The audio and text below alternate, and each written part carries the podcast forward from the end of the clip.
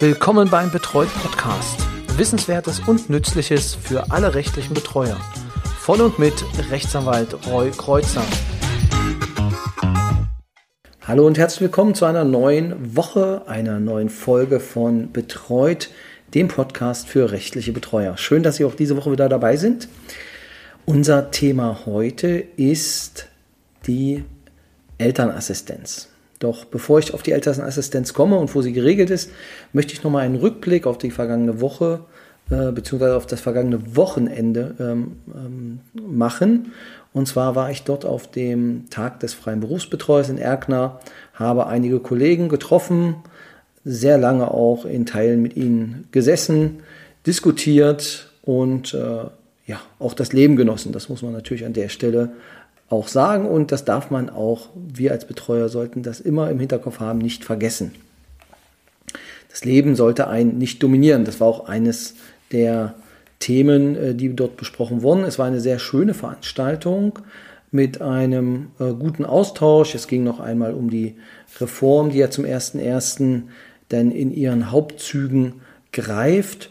Und äh, ja, über die auch das, und das kann man vielleicht an der Stelle schon sagen, das Ministerium, äh, das BMJ noch einmal informieren wird. Das heißt also in den nächsten Wochen, ähm, Monate kann man jetzt nicht mehr sagen, in den nächsten Wochen wird es eine ähm, Kampagne geben des äh, BMJs, aus dem sich dann ergibt, dass die einzelnen Mitspieler in diesem Betreuungsverfahren auch darüber informiert wird, was sich ändert, was sich nicht ändert. Das heißt, wenn Sie in einem Verband sind, fragen Sie dort einfach an. Es wird wahrscheinlich äh, Broschüren geben, die das Ganze nochmal erklären, auch für die einzelnen Gewerke. Im Social Media, so wurde gesagt, wird es weitere Infos zu dem Thema geben. Ja, also es ist auf jeden Fall für Sie schon ganz klar zu erkennen, die Reform rückt näher und ähm, das, was für mich jetzt überblieb, ist, dass trotz der sehr, sehr langen Vorlaufzeit, die wir hatten, also wir reden von zwei bis drei Jahren, wo das Gesetz quasi äh, entwickelt wurde, beziehungsweise die Gesetzesänderungen entwickelt wurden, haben wir jetzt eine Phase, in der wir wieder relativ von vorne anfangen, ohne dass sich jemand um die Details gekümmert hat. Das bedeutet im Kern, dass äh, viele Behörden, ähm, die sogenannte Stammbehörde, die dann für Sie als Betreuer zuständig ist, dass viele Behörden, Betreuungsbehörden noch gar nicht in der Lage sind, es zu überschauen, was da auf sie zukommt. Man probiert es, aber teilweise sind die Regelungen sind da, ähm, aber noch nicht so weit konkretisiert, dass es, ähm, ja, dass es entsprechend umgesetzt werden kann. Also bleibt spannend. Wir gucken dann einfach mal, was uns dann die Behörden schreiben. Das Registrierungsverfahren, das war auch noch Thema, das läuft momentan, nicht vergessen. Ähm, eine sehr wichtige Frist hier ist der 30.06.2023. Bis dahin muss eine Registrierung erfolgt sein. Das ist für Altbetreuer relativ unproblematisch möglich, einfach mit einem Schreiben. Bei Neubetreuern reicht dieses Schreiben nicht ganz, da muss noch ein bisschen was dazu.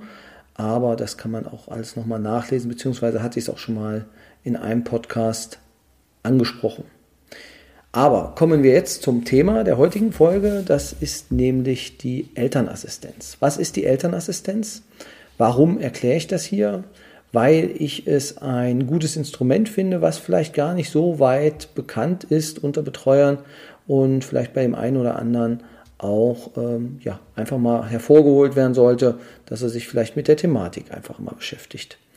Elternassistenz bedeutet, dass es eine Unterstützung für den Betroffenen gibt durch, ja, durch die Eingliederungshilfe.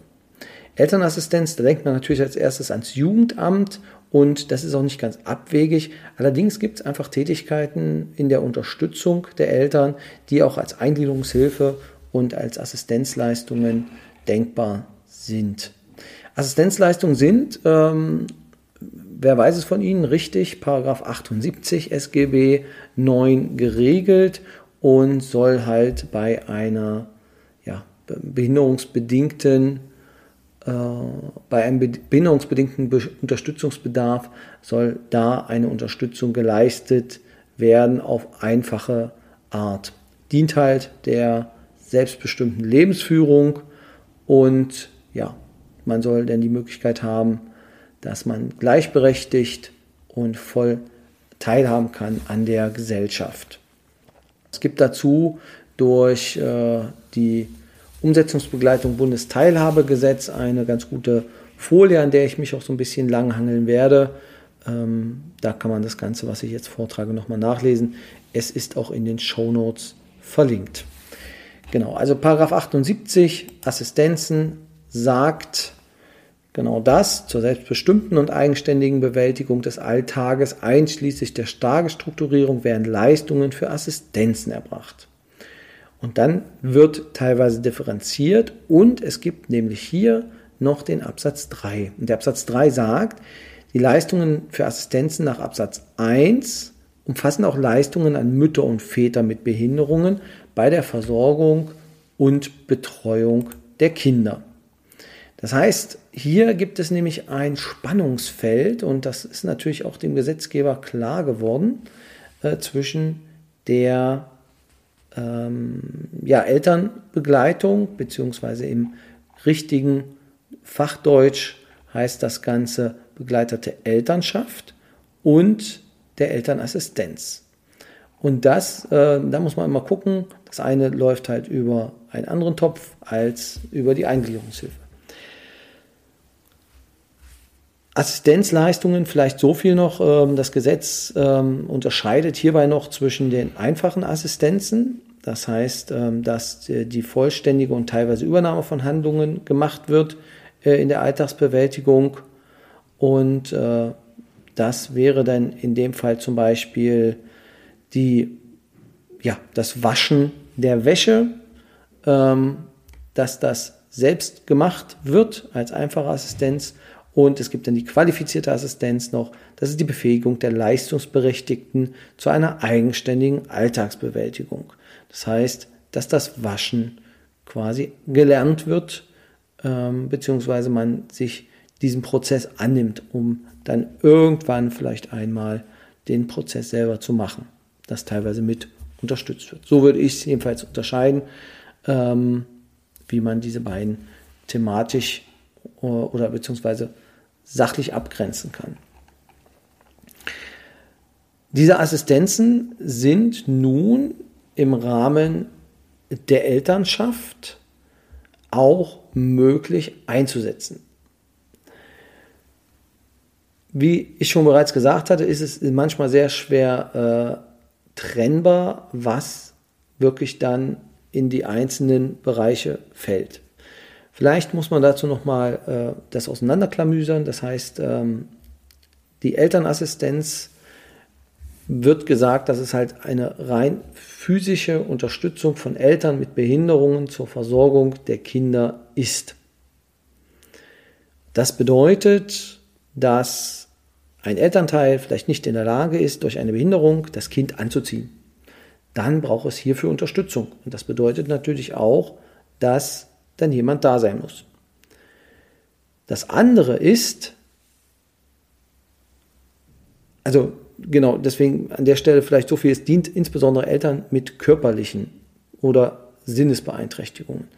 Das ist auf jeden Fall äh, gut zu wissen, dass das eher der Hauptpunkt ist, wo diese äh, Thematik in Frage kommt. Zum Beispiel, wenn jemand sich nicht bewegen kann und gerade bei neugeborenen Kindern äh, dann vielleicht auch äh, das Kind wach wird oder schläft und danach dann aber auch äh, ja, gewindelt werden muss, dann gibt es sogar die Rufbereitschaftsmöglichkeit, dass jemand so lange bleibt. Aber das sind so Einzelfälle, auf die will ich gar nicht eingehen. Es geht mir nur um die Grundgedanken, dass man sich mit der Elternassistenz einfach, wenn man möchte, einfach nochmal auseinandersetzt. Die begleitete Elternschaft hingegen bedeutet, dass ähm, die Eltern angeleitet werden und begleitet und unterstützt. Also da ist dann noch der Unterschied zu sehen, ähm, was man dann, äh, ja, also was man im Prinzip äh, zur Selbstbefähigung äh, leisten kann. Die Person soll also zu befähigt werden, in die Elternrolle hineinzuwachsen. Es soll gleichzeitig auch das Kindeswohl gewahrt werden. Also Learning by Doing am Kind soll möglichst verhindert werden. Aber das ist im Prinzip das, was hier äh, gemacht wird unter Anleitung, dass aber nichts passiert. Gut, Learning by Doing ist eigentlich auch bei jedem Elternteil, ähm, das erstmalig ein Kind hat, ja, eigentlich so anzunehmen. Aber gerade wenn Personen mit eigener Behinderung da noch drin sind, ähm, ist das natürlich dann doppelt schwer.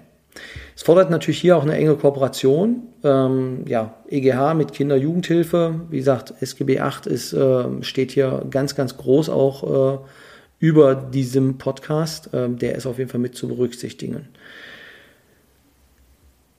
Es ist schwierig, es waren lange umstritten die Leistungen und äh, ja, das Durchsetzen, da muss man ganz, ganz genau im Rahmen des Gesamtplans, den es dann noch dafür benötigt, natürlich äh, dann auch äh, quasi diskutieren, dass man dann diese, ja, dass man dann diese, diese Leistungen auch erhält. Die Frage ist immer, ähm, wann ist eine, also ich mache das jetzt nur mal als, als nochmal als kleines Fass auf, ist natürlich auch immer die Frage, wie weit geht diese Assistenzleistung? Das heißt, äh, es gibt natürlich auch immer noch das normale Hilfesystem, was man teilweise auch hat. Dies bedeutet, dass vielleicht eine Mutter oder ein Vater, Onkel, Tante zur Verfügung stehen, die natürlich auch dann, wenn man mal weg möchte, das Kind auch übernehmen. In dem Fall ist es so, dass äh, ja, das natürlich auch schon berücksichtigt äh, werden muss in dem Rahmen, wenn es zum Beispiel niemanden gibt, dass das natürlich ein höherer Bedarf ist, als wenn es auch dennoch jemanden gibt. Es ist schwierig. Es ist selbst, ähm, ähm, man, man muss immer da die Balance halten, auch wenn es darum geht, wenn Verwandte quasi vergütet werden, damit sie das tun. Das ist immer eine Einzelfallentscheidung, die natürlich auch denkbar ist.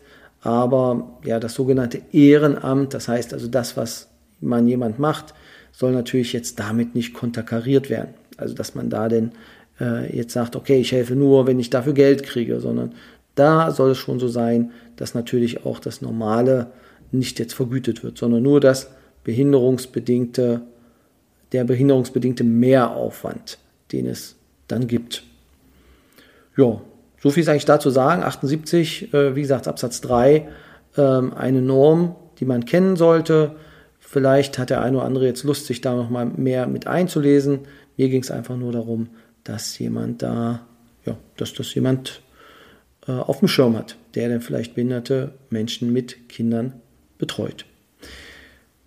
Das war's für heute. Kurzer Hinweis noch, Stammtisch. Wir haben heute Mittwoch, morgen am 17.11. gibt es wieder einen Stammtisch, falls Sie es noch hören oder wenn Sie es am Vormittag hören, dann können Sie natürlich teilnehmen. Ansonsten jeder dritte Donnerstag im Monat gibt es einen Stammtisch, ähm, wo wir uns als Betreuer treffen stammtisch.betreut.de, betreut mit ROY.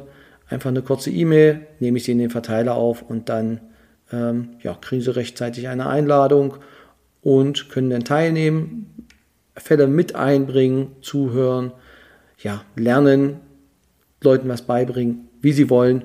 Jeder ist gern gesehen, der sich ähm, uns anschließen möchte und ähm, ja, uns uns insgesamt besser macht als Gemeinschaft, weil nur als Gemeinschaft der Betreuer sind wir auch in der Lage, wirklich zu handeln und äh, Sachen auch zu bewegen. So viel für heute.